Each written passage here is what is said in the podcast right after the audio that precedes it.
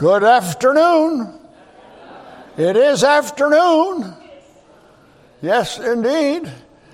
Thank you for your prayers. Last Sunday I was in Elmira, which is uh, contiguous with Vacaville, and uh, had, was at a service in the afternoon. We attended church there in the morning, but uh, the Elmira Baptist Church has an annual Thanksgiving banquet, and they open it up to the neighbors and friends. And so they must have had about 175 at the banquet, and about 25% of them were from other, uh, other places. Uh, unsaved people and other church people, but they, they came, the neighbors came. And uh, so the Lord was good. And I got to bring a message after their stomachs were all stuffed full of, of a very huge Thanksgiving feast that they had just had. And, but the dear Lord was present, and it was a time of blessing. Thank you for your prayers. Thank you for your prayers. It's, it's wonderful to, to know the gospel. I, I, I talked to them about the American dream and an empty life. I talked to them about Solomon in the book of Ecclesiastes, richest man, basically, who ever lived, wisest man who ever lived, most accomplished man who ever lived, had more property and things going on, had more wives than porcupines than, than, than any other living being, and, and, and this man said everything is emptiness. Wow. Now, how in the world can a man who has everything say that? It's because if you don't have God, you have nothing. And any any time, it doesn't matter what you have, anytime you take divine purpose out of your life, it's empty. Only God can fill your life. Business can't do it, money can't do it, pleasure can't do it, nothing can fill your life. Only God can do that. And in Jesus Christ, all the fullness of the Godhead resides in bodily form, Paul tells us. And in Him we are filled up to all fullness and completeness. And so knowing Christ is an absolutely marvelous thing, and it ties in with where we're going today. We're talking about having a special relationship with Jesus Christ. It's called being in Christ. It's those two words that appear uh, numerous times through your New Testament. So we're talking about union with Christ let me give you the definition, then we'll go to your notes. Union with Christ is that intimate, vital, and spiritual union, which means a joining together between Jesus Christ and the believing child of God. It is that union, that relationship by which the Lord Jesus personally becomes the source of our life and strength, of our salvation and blessedness. Without Christ, we have nothing. He's the source of every benefit and blessing we, we need. And so our relationship with Him, oh, wait a minute. You heard the sermon this morning? Our relationship with Him is everything when it comes to the blessedness of life. It's everything. It's where all the blessings of life come. It, every, every, every dynamic of life takes on meaning only through Jesus Christ. And without Him, it has no meaning, no benefit, it doesn't last. Everything that's done without Him, you leave behind. And everything where it's done in His power and to His glory, you take with you. Right? So, how much are you leaving behind? I hope nothing. Take it all with you. You, you, you don't look at your week's work ahead of you as something you can take into glory. Listen, if you do it for the glory of God, you'll take it on with you. You'll lose nothing that's done for the glory of God in your life. Right? Correct. See? So life is worth living if it's done in a proper relationship to God through His Son, Jesus Christ. So being in Christ is vital. It's very, very important. I want to refer to notes that you don't have with you there, but previously we said that there are two dynamic events that occur the very moment we receive the Lord Jesus as our Savior. Now, do you remember that? When was that in your life? You remember when that was? Okay. the very moment we receive Jesus Christ uh, as our Savior, The very moment, the two things that happen. Number one, Jesus Christ comes to live in me, to dwell literally in my physical body. He is living in me. He is always with me. Everywhere I go, He goes. Okay? He's always present with me. He's living in me. I receive Christ, and He's living in me, as we said, in the person of the Holy Spirit. Okay? That's the way doctrinally correctly to say it. And secondly, secondly, I have a new life, a new union with Jesus Christ. The Holy Spirit baptizes me into Jesus Christ. He is in me, and I am put into Him. It's a twofold relationship. Not only is He living in me, but I now have a life in Him. Don't ask me to explain that. I know it's true. And we're going to talk about the benefits of it, what, what happens as a result of that relationship, that special relationship of being in Christ. So your notes begin, I think, on page five. Am I right about that? Did I guess right about that? Your notes begin on page five. And we're going to go down to the bottom of the page. and we're going to take a list, we're going to take a look of benefits and blessings. Um, we have a treasure in Christ that we, we, we don't grasp. I have quoted to you the verse out of 1 Corinthians 2 uh, Eye has not seen, nobody has visualized this, ear has not heard. Uh, it, it hasn't entered into the heart of man. In our wildest imaginations, we have, we have never gotten a hold of the things that God has prepared for us in His salvation in Christ. God reveals them to us by His Holy Spirit. And I pray that the Holy Spirit of God will open our eyes today to see how blessed we are to have such a Savior. Being saved is a lot more than, than avoiding hell. A lot of people think, well, I'm going to heaven or hell when I die. Well, that is true. As long as God lives, you and I are going to live forever somewhere. Is that true? We will, okay? But what about this life? What about the life we're living today? How do I, where do I get my joy? Do I have joy? Where do I get my peace? Where do I get my strength? Where do I get the help and assistance that I need? How, how, I mean, I'm, I'm a needy person. I'm going out in a world that's hostile to God and Jesus Christ. And how am I going to survive that, that, that world? How am I going to do that? Now, if I go alone, I'll never make it. There isn't any way by making by willpower or won't power that I can get to this coming week. Can't do it. That's not possible.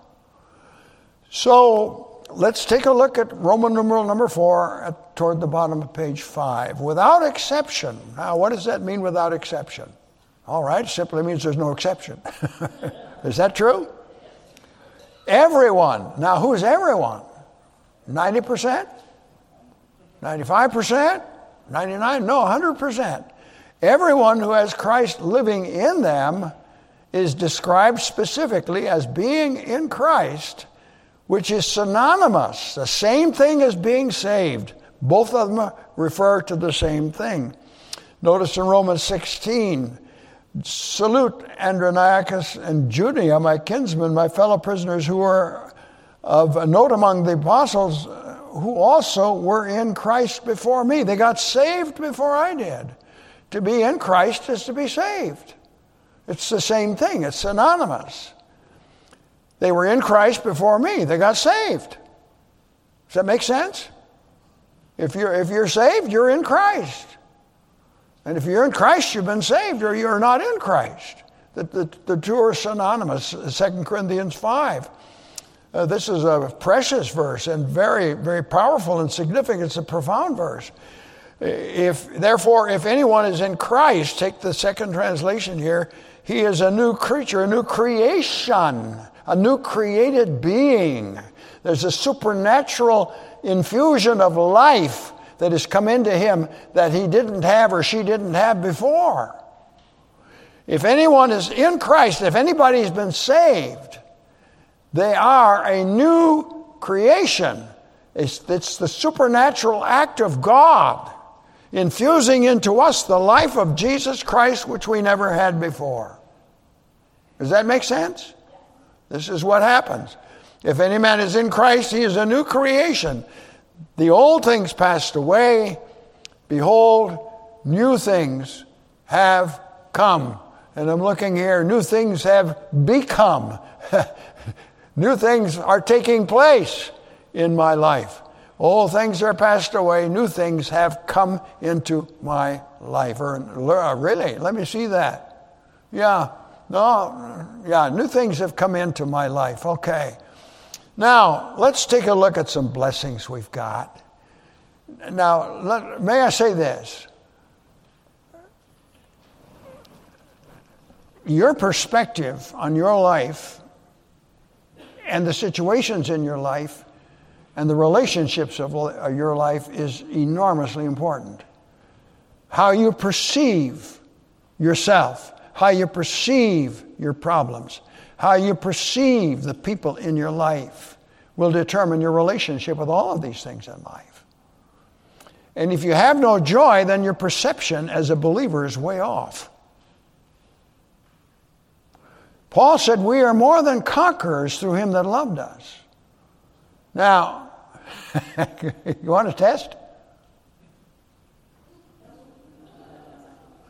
We're more than conquerors through him that loved us. How many of you, now don't, don't, no hands on this, because I know where I'm going with this. How many of you feel like you're a conqueror? Most of us feel like we're conquered. okay? We're more than conquerors. Paul, Paul had a perspective.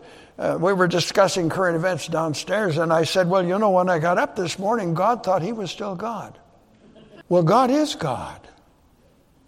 And if God is really God now, that changes the perspective of everything, not some things, everything. Yes or no? It's perspective. It's perspective. Is it true, whether I believe it or not, whether I worry or not, whether I blow it or not, is it true that God is really God? That's always true. Always true. And when I make a mess of things, is God really God? Huh? Sure, God is really God. How much of the time? I like this. I love that name, I am that I am. God is everything that He is all of the time at the same time. That's amazing. God is everything He is all of the time in everything. So we have blessings of salvation, and, and if we can, if the Spirit of God will simply open our hearts and minds today and, and, and write these things on our heart and mind. Would you ask God to write His Word on your heart and mind this afternoon? Ask Him to do that. Ask Him to write this on your heart and mind so that it'll never leave you. These are treasure truths about our relationship with God. God didn't just set us up and turn us loose in a wicked world to fend on our own and to survive. He did not do that. He gave great provision. Now, let's take a look under Roman numeral 5, top of page 6, and, and just read through on the scriptures, if you will, as we go. The blessings of salvation that result from being in Christ. These are the blessings that every believing child of God has. All right? 1 Corinthians 1 2. Under the, uh, take the second, we'll take the second translation on all of these. To the church of God which is at Corinth, to those who have been sanctified, which means set apart completely to divine purpose in Christ Jesus. Saints,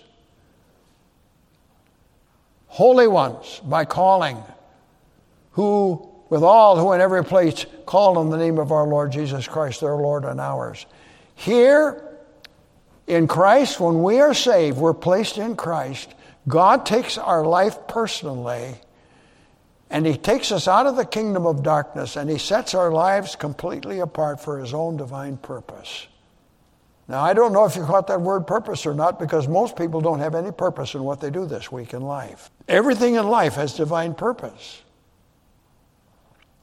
And God has set me apart to accomplish divine purpose in every situation in which I find myself, in every relationship in which I find myself. I'm set apart for divine purpose. And that is the word sanctified. Sanctified doesn't mean you have a halo on your head and you're wearing burlap, and that's not what sanctified means. It means that God has personally taken your life, He's claimed it for His own so that you can be a part of His kingdom and you can live for His glory. Now that's something. That's something. You say, I don't, I don't feel like my life is worth anything. Oh, don't, don't go there. I don't care what God's called you to do. Everything a believer can legitimately do can be done to the glory of God and for divine purpose. Yes or no? Everything. All of life is sacred to the believer. So let's go to Romans 8 1. Here's another benefit and blessing. There is therefore now no what? Condemnation to those who are in Christ Jesus. No condemnation.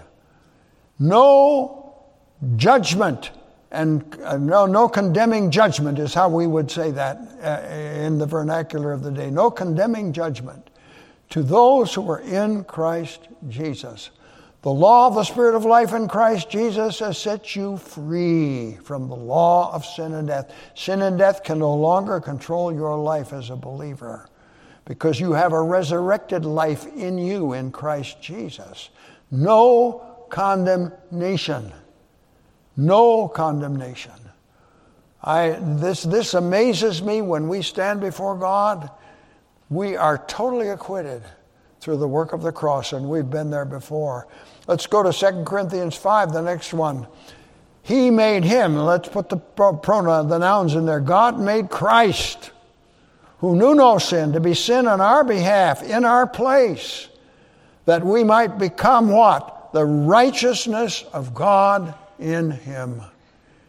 He became for us what he was not, in order that we might become in him what we are not. We receive all of the required righteousness that we need in our standing before God, whether it's in prayer. Did you get that? Prayer, whether it's in service or when we stand at the judgment bar of God. The righteousness of God. Is the righteousness of God enough? Whose righteousness is it? How perfect is it? How sufficient is it? Ask yourself those questions that we might become literally the righteousness of God in Him. Forget this stuff of trying to be good and do good and help old ladies across the street and, and, and, and, and do all uh, the religious stuff that we do and put stars, gold stars on our chart of, of Christian life. Forget that stuff. We have a righteousness that goes so far beyond that. Forget that. Don't play that game. Walk with God, and the Spirit of God will sanctify your life day by day and use you in divine purpose. It's your walk with God that's going to carry you through, not your, not your desire to do religious works. Won't help. Won't help. Philippians 3 9, let's go on. Paul said he's praying here that I might be found in him, not having my own righteousness, which is of the law derived from the law, but that which is through faith in Christ. And what is that righteousness? It's the righteousness which comes from whom? From God on the basis of faith. That's where you get it. Listen, when you go to pray, God doesn't hear you because you had a good day.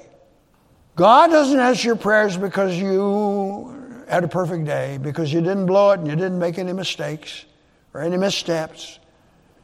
God hears you because you have a righteousness in His Son that qualifies you to be where you are at the throne of grace. That's why you belong there. And that's the basis on which you come there. That's why you come in the name of the Lord Jesus. That's just not a religious thing tagged on to the end of your prayer. You come through His precious blood, you come through the work of the cross. And there isn't anything you need that isn't that, it, that isn't present in the person of Christ to make that possible and to make that a living reality. Philippians 3 9, I might be found in him, having the righteousness which comes from God on the basis of faith. Ephesians 1 3. Here we have the word blessed, praised, worthy of praise be the God and Father of our Lord Jesus Christ. And what does it say? He's blessed us. The New American Standard says, with every spiritual blessing in the heavenly places in Christ. Wow. Wow. Spiritual blessing in the heavenly places. Now, let's, let's look at the, that in the light of the next verse, Ephesians 2 5.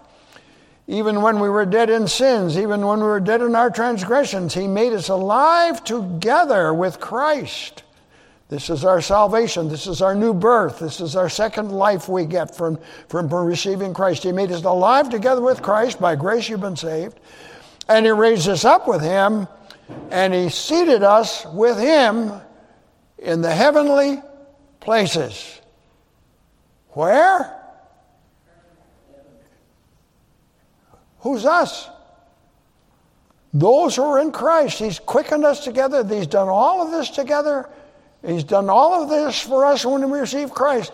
Quickened us, made us alive together, raised us up together. That's gave us a new life together, made us sit together in the heavenly places in Christ Jesus.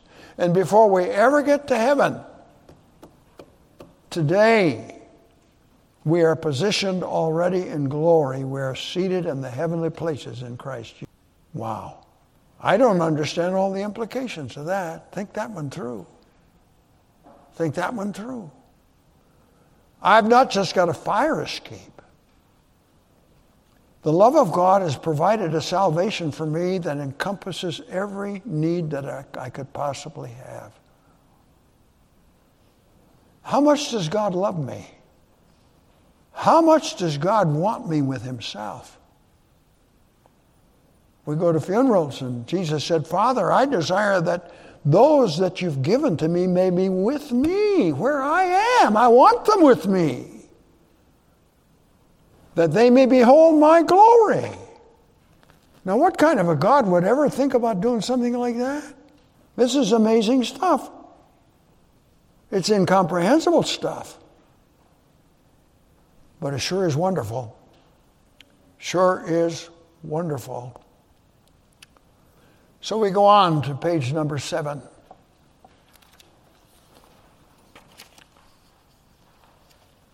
Here's another thing.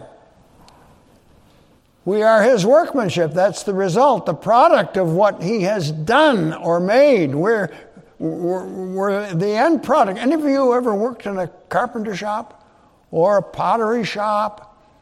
Maybe, oh, I see somebody that does a lot of sewing. I call them Mrs. So and so, like sewing machines.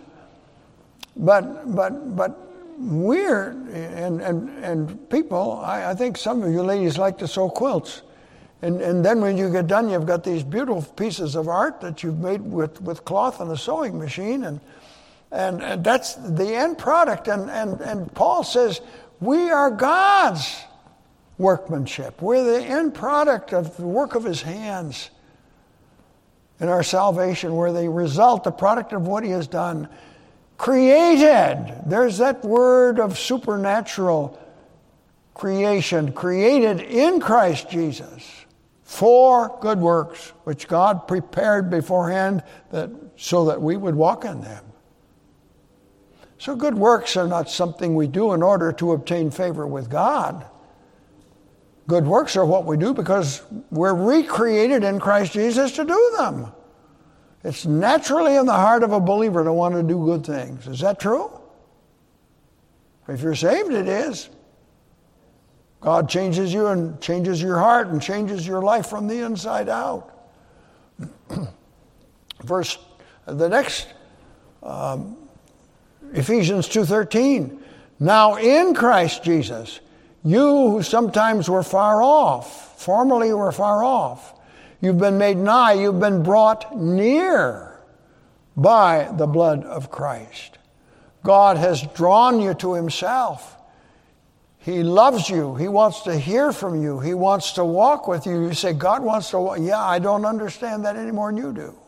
How can God desire my personal fellowship? Well, why in the world, in the councils of eternity, was I conceived in the heart and mind of God if I would have no significance to that God that created me? So, walking with God is something that God really enjoys. God enjoys, yeah, God enjoys my prayers. He loves it when you look up and say, Help, Lord, I need you right now. He smiles and says, Okay. It's wonderful to walk with God. It, it's a part of God's plan. It's a blessing of salvation in Christ. Notice in 3 6, Ephesians 3 6, to be specific, the Gentiles are fellow heirs, fellow members of the body, fellow partakers of the promises in Christ Jesus through the gospel. And what is that promise? Boy, we got a mess in the Far East today, don't we? With the war going on in Gaza. What a mess. But you know, the promise is that that land belongs to Abraham and it belongs to his posterity. And it's going to. God says, I will fulfill my promise. I will not forget my covenant. And there'll come a time when God steps in. When God steps in, our Lord Jesus returns. Why in the world did, did, did John the Apostle at the end of Revelation say, Even so, come quickly, come on, Jesus, don't wait so long. Come now, come quickly, Lord Jesus. Why did he say that? Because he knew that was the only answer to solve all of this mess we're going to live in historically until he gets back. That's the only solution for all of this. But we are fellow heirs with Abraham of the promises, which means ultimately we'll be participants in the, in the eternal kingdom of God. And depending on where you theologically are, theologically, we may be around in the millennium. So, so we're not losers. But all of this is predicated on the fact that we have this personal relationship with Jesus Christ. He is in us and we are in Him. We're related together in this thing on a one on one personal basis. You go to 2 Timothy 2. For this reason, I endure all things for the sake of those who are chosen, so that they may obtain. Now, the word obtain means to hit the mark. I may obtain the salvation which is in Jesus Christ, and with it, eternal glory. This is amazing. This is related to that word miss the mark, and it's the opposite of it. I obtain the salvation which is in Christ Jesus. So, just absolutely amazing. And with it, eternal glory. Eternal glory. Now, let's move along quickly. Roman numeral number six. We have all, we have everything that we need for growth and Christian living and Christian service in Christ. Hear me. There is no way, apart from the work of the Holy Spirit of God, ministering the life of the indwelling Christ day by day and hour by hour and moment by moment, no way without that that we will ever live the Christian life. You cannot live the Christian life. He is our life. And it's as we give him his place in our life that he needs to have, the more Jesus Christ has his way in our lives, the more we will live the Christian life. The more we absorb of his word, the more automatically we will live the Christian life. Our attitudes change. The more strength we get.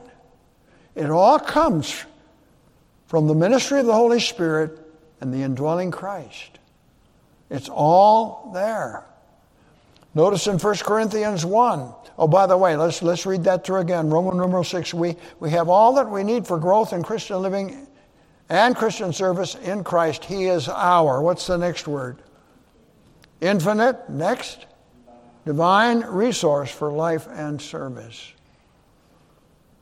I cannot, there is no there is no amount of religious works, there's no amount of willpower, there is no more, there's no amount of anything that, that is based in my person apart from the indwelling Spirit of God, the Lord Jesus living in me. There's nothing that can, can do this. Nothing. Nothing. Notice 1 Corinthians 1, 130, the second translation, but by his doing, by God's doing. That's by what God does. That's by God's work in your heart and in your mind and in your life. You are in Christ Jesus, who became to us what? Wisdom from whom? From God. I want to tell you, I've been in ministry now for 62 years, pastoral ministry. And I want to tell you this week I've had to cry out to God for wisdom. 62 years of experience? No, no, won't cut it. Won't cut it. I've been in situations this week when there wasn't any way I had an answer for, for the need. It wasn't there. I cried out for God for wisdom. Wisdom from God. And there isn't any way I can substitute my own good works and my own good behavior for because the next thing is righteousness. And the next thing is my life being set apart to divine, to, divine purpose. Apart from your relationship with Jesus Christ, none of these things exist in your life. And they can't exist in your life. You can't work them up, you can't learn them in the catechism or the doctrinal statements. They're all in the person of Jesus Christ. And redemption, repurchase. Why do we preach Jesus Christ as a church? Why do we call it the gospel good news of Jesus Christ? There's a reason for that. There's a reason, is there not? Because in Him dwells all the fullness of the Godhead in bodily form, and you are filled up to all fullness and completeness in Him who is the head of all principality and power.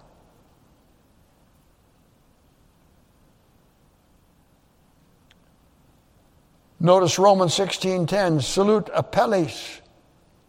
Greet Apelles, the approved in Christ. That means the one who passes the test. Dokamad, so the one who has passed the test. He, he has been through testing and because of his relationship with Christ, he's passed the test and he's come out. Can we say smelling like a rose? Why? Because Apelles was a strong man? No, because he was in Christ. He, was, he had his victory in Jesus Christ. 2 Corinthians 2, second translation, we are not like many peddling the word of God, but as from sincerity, not, uh, I'm sorry, we are not like many peddling the word of God, but as from sincerity, that's genuineness, but as from God, we speak in Christ in the sight of God. Ministry, eh, all effective ministry is tied to a relationship with Jesus Christ. The Spirit of God ministering through us the life of Jesus Christ to those that are around us. That's what we call genuine ministry. Colossians 1.28. And I think we go on. You have, you have page 8? You have page 8? Go to the top of page 8. We proclaim Christ. We proclaim Him, admonishing every man, teaching every man with all wisdom, so that we may present every man complete in Christ. That means complete in all the parts. How many of you have a lot of different needs in your life? You've got emotional needs, you've got physical needs, you've got financial needs. Is that correct? There are all different kinds of needs that we have. But he says the whole life of the individual is completed in Jesus Christ. That's amazing. And without him, it's not. Without him, it is not. Colossians 2 9, and we've just we were just there. I just quoted that. For in Christ all the fullness of deity dwells in bodily form, and in him You've been full, filled up to all fullness. You've been made complete. He is the head over all rule and authority. Now,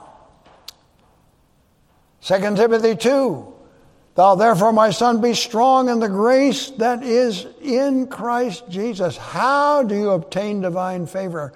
You don't do it apart from your relationship with Jesus Christ. Not possible. Be strong in the grace that is in Christ Jesus. Philippians 4:13. And I love this one. I can do all things through Christ which strengtheneth me. New American Standard says, I can do all things through him who strengthens me. Literally, the one who pours into me his power or his strength. That's how I make it. There is no way apart from that that I can make it. Now, I'm tempted to go on, but I don't think I should because I'll get stuck in the middle of the next section. So, take a look at Roman numeral 7 here. Abiding in Christ, abiding in Him, is the key to life and service. And the special note there abiding in Him is the same as walking in the Spirit or having fellowship with Him. Okay? And we'll talk about that. So, these things that we've talked about in Christ that are ours because of Him. How do we have this relationship with Him that, that enables these things to become the perspective of our life? See? How do we get that perspective? How does this become a living reality to us? Well, there's a practical way in which it happens. And uh, so we need to go there. But I think that I need to uh, not go there today uh, because I think I need to spend a little time in this. Is that okay? Is that okay? And so may the Lord encourage our hearts. Now, before we go, you're absolutely sure you've been saved. You're absolutely sure you've received Christ. You're absolutely sure that you're trusting Christ and Christ alone, and not any works or, or, or religious observances or the church or uh, baptism or whatever. You're, you're, you're trusting in Christ alone, Him and Him alone. Because all of these things are in Him. And if these things are all missing in your life, then I would suggest to you that probably Jesus Christ is missing in your life. And you need to receive Him by faith. You need just to cry out to God and say, God, I, I need to be saved today. I'm in trouble with you. I can't face the judgment. I don't have the righteousness I need. I have nothing I need. I need Jesus Christ. Lord Jesus, you died for my sins. You rose again. You're living. Come, Lord Jesus, today into my life. Live in me. Be my personal Savior and Lord. I welcome and receive you today as my Savior. Come, Lord Jesus, save me now. Now, if you're not sure, do that right now. Take care of that. Get that thing resolved and settled, and let there be no doubt about it. Because He is the only source of these things. And anybody that has spiritual desire wants these things. What a wonderful Savior. There's a hymn about that. Christ has for sin atonement made. What a wonderful Savior. We are redeemed, the price is paid. What a wonderful Savior is Jesus, my Jesus, is Jesus, my Lord. We're going to sing a closing hymn, and it's, it, it is, I think, one of the more important doctrinal hymns in our hymn book. Uh, it's hymn number 383, 383, hymn number 383. My hope, my expectation, my desire, my hope is built on nothing less than Jesus' blood and righteousness. I dare not trust the sweetest frame, but wholly lean on Jesus' name. On Christ, the solid rock, I stand. All other ground is sinking sand. And you'll notice as you go through this hymn the important truths. His oath, his covenant, his blood support me in the whelming flood. When all around my soul gives way, he then is all my hope and stay. Dressed in his righteousness alone, faultless to stand before the throne. These are grand truths. Hallelujah! Praise the Lord. Faultless, righteous. In Him I have everything I need. There's another song, and I think it's in our hymn book Christ is all I need. Is that in here? Yeah, He's all I need. And so I hope that, eh, I hope He's the foundation for your life. Don't hope in politics. Don't hope in the last United Nations meeting, it's going nowhere. Don't hope in any ceasefires, they won't last. Hope in the coming of the Lord. Even so, come, Lord Jesus.